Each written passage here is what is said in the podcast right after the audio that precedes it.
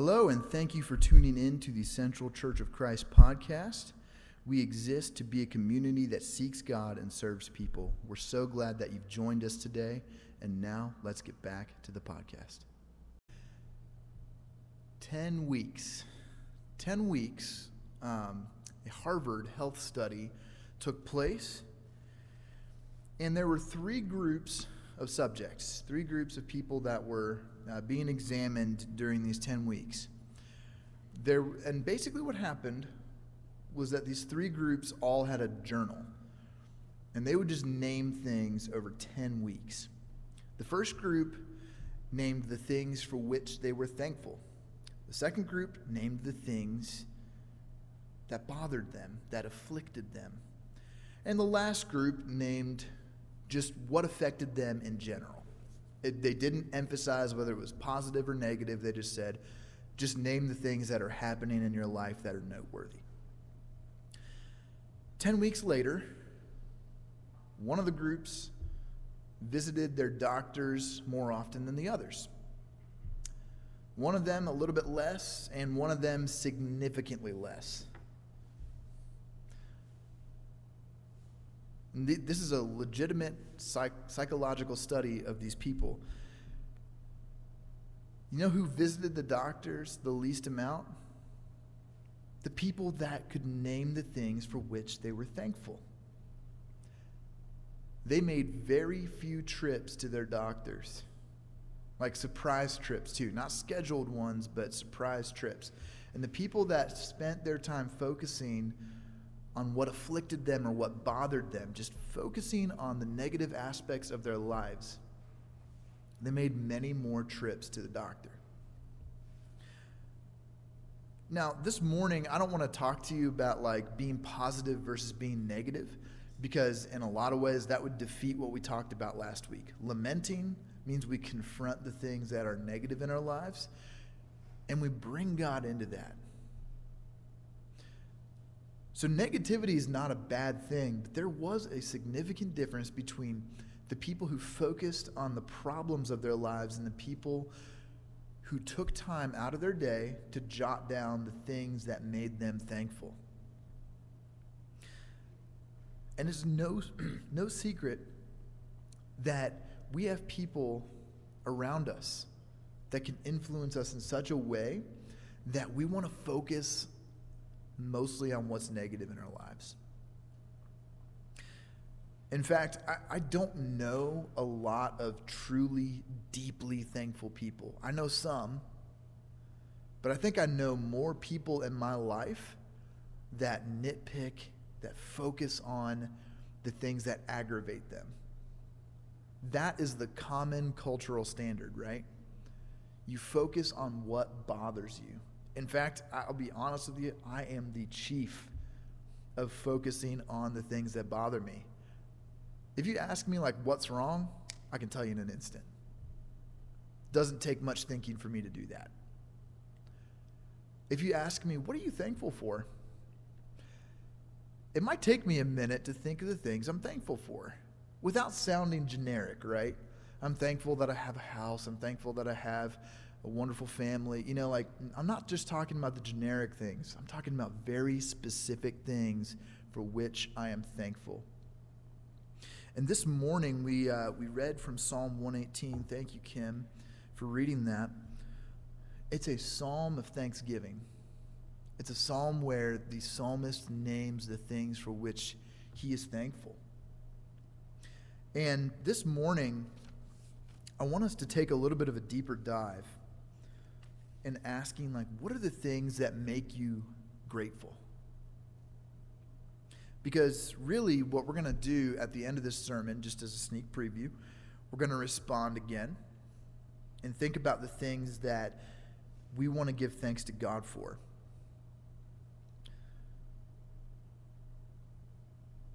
And one of the uh, angles on this i want to take this morning is I want to focus on a parable that Jesus told. It's one you've maybe heard before, but I want to give us some, some more food for thought as we think about this. Because what I think is that we will walk away if we can be grateful people, that increases our witness to the world that Jesus is Lord. That's why I think this is important. So, without further ado, if you have your Bible with you, will you open to Luke 18? If you have your phone, you're welcome to look on that too. Luke 18 is one of, uh, one of these parables that I've heard many times, but if you haven't, hopefully this changes some things for you. Because every time I read it, it kind of rocks my world. Luke 18, starting in verse 9, Jesus says this. He told this parable to some who were confident that they were righteous and looked down on everyone else. Anybody else know a character like this in your life? I, I know one. Sometimes it's me. Verse 10 Two men went up to the temple to pray. One was a Pharisee and the other a tax collector. The Pharisee stood and prayed about himself like this God, I thank you that I am not like other people, extortionists, unrighteous people, adulterers, or even like this tax collector. I fast twice a week. I give a tenth of everything I get. Amen. The tax collector, however, stood far off and would not even look up to heaven, but beat his chest and said, God be merciful to me, sinner that I am. Amen. Jesus said, I tell you that this man, this tax collector, went down to his home justified rather than the Pharisee.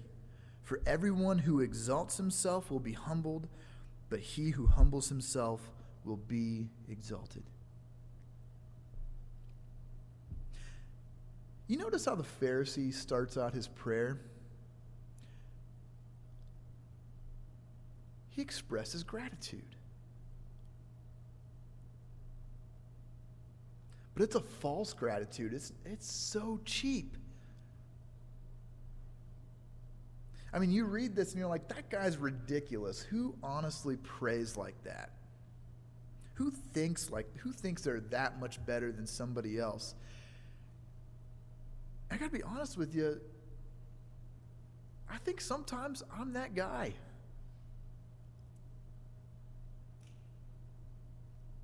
I mean, how often do we say, just in our minds, right?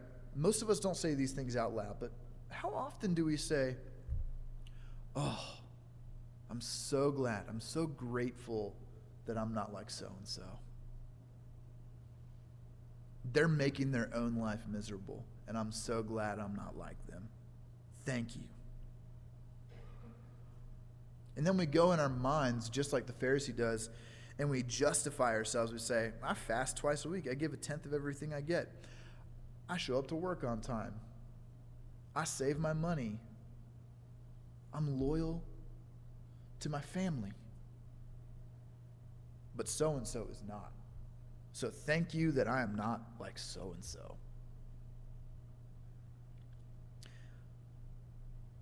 But Jesus does not commend that. He doesn't praise that action at all he won't stand for it.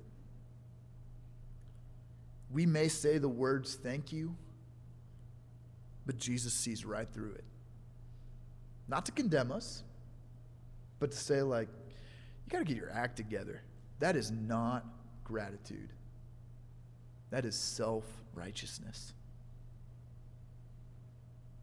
A truly thankful person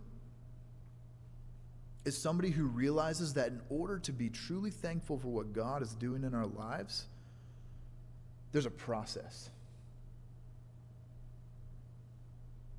And it starts with this first step is humility, it's being humble. Look at this man that he says is justified. God be merciful to me, sinner that I am. And Jesus says, He who humbles himself will be exalted. So, step one is to be humble. Step two, just as he says, Sinner that I am. These words really hit me hard. Because here's the thing last week we talked about lament, this week we're talking about thankfulness. I almost want you to think of thankfulness as the sequel to lament. Because you're humble first, but you have to lament before you know what you're grateful for.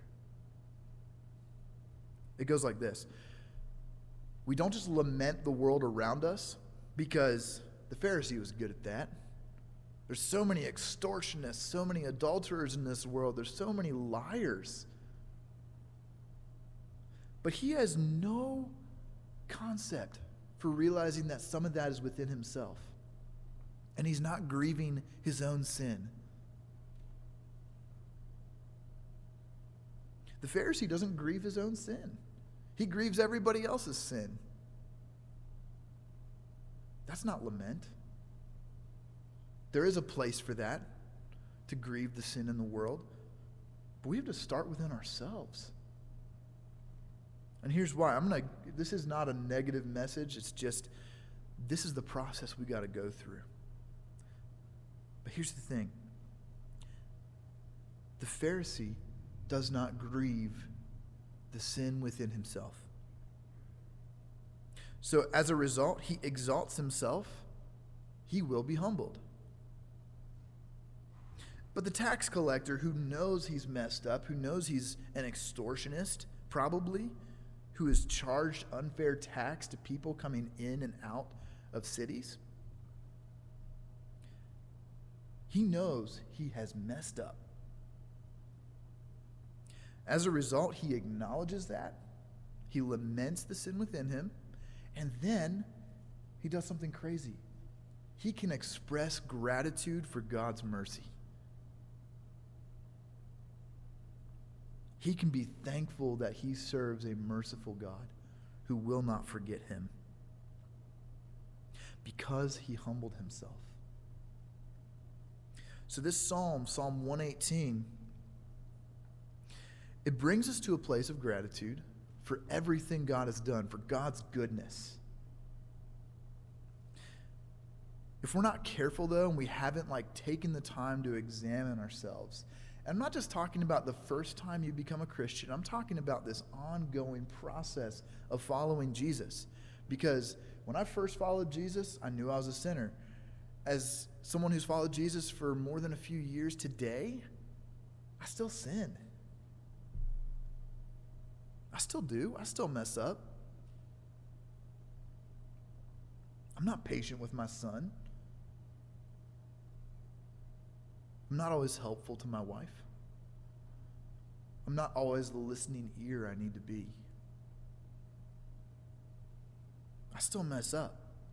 But here's the thing we can move from that place. You don't stay there. Lament is not the end of the process, it's not the closing chapter of the book. Lament is a place that we start, that we go from there, and we move to a place of gratitude we move to a place of saying, you know what? I know that I messed up, but this God that I see in Jesus, He is merciful, He is good, He loves us, and He will move us from that place of grief to a place of thankfulness and joy. That's the God we serve. So I want to walk with you this morning just through this idea. How do we move from gratitude? Sorry, how do we move from lament to gratitude? You recognize your sin, recognize that you weren't the person you needed to be. And then you say, God, be merciful on me. That gives you a lens. It's like you see the world and it's incredibly blurry. And then you put glasses on and everything is clear. Everything's crystal clear. When you are able to move to that place of gratitude, we see that not only is God merciful, but we can have compassion on other sinners. We can have compassion on other human beings. And we can be thankful that God and His mercy allows us to not see other people as enemies. God will move us to that place. That's what thankfulness does. Thankfulness does not look down their nose at somebody else and say, Glad I'm not that person. Or, I am so much better than so and so. Instead, thankfulness gives us a posture of looking at the world and looking at other fellow human beings and saying, God was merciful to me, and I know that person and I, I'm not better than that person. But I can have compassion on them. Because the thing is, other people do wrong us. It's not always that I sin and I, only I mess up. It's never just that. Other people contribute to the problem. There's a real place for pain and hurt that others inflict on us. But when we're thankful people, we don't look at them and say, How dare you hurt me? Instead, we look and say, I forgive you just as Jesus forgives me, because I'm a grateful follower of Jesus. Thankfulness is one of the marks that Jesus is Lord. Thankfulness is that. If you want if you care about your witness to the world, if you care about our collective witness as a church, give thanks to God, for he is good. And that's not advice from the psalmist, by the way, that is a command. Some action verbs are not just pieces of advice, they are actual commands. In this psalm, give thanks to the Lord is just that it's a command. Give thanks to the Lord, for he is good. His love endures forever. Give thanks. Give thanks that we serve a merciful God, that he's not the kind of celestial CEO that looks down his nose at us and says, Well, you messed up. I'm going to make sure you remember every single day that you messed up. No, when God forgives, he forgives. In his mercy, he does not remember our sins and hold it over us. But he looks at us just as we are, a new creation. You want something to be thankful for? Realize that even though the world around us is utter chaos, and that most human beings cannot have civil conversations, look around and remember that what Jesus accomplished actually has a bearing on the history of this world. It's not just a historical myth, it is something that is changing the world before our very eyes. That is something to be thankful for. That is something to say, give thanks to the Lord, for he is good. His love endures forever. That is something that can move us from lament of our own sin to thankfulness for the mercy for the mercy of our God. He will move us from that place. I urge you to give thanks to God this week. Let's pray. Father, we thank you for hearing us. We thank you for loving us. We ask that you would hear our prayers this morning, that we want to be a thankful people. It's just not something that's ingrained in our world, is to be thankful what is ingrained is to be ungrateful, to be critical, to be constantly aggravated. God, I pray that you would transform us, transform me more and more into the image of Jesus who gives us this perfect model of thankfulness. I even think of communion. I think of how Jesus took the bread and he gave thanks. Even though he knew what that meant, he knew it meant that it wasn't just that he was breaking bread, but that his actual body would be broken, yet he still gave thanks. I pray that we could be those people. Help us be more like the tax collector, and not like the Pharisee. Help us look at our other fellow human beings made in your image with thanks and compassion. In Jesus' name, amen.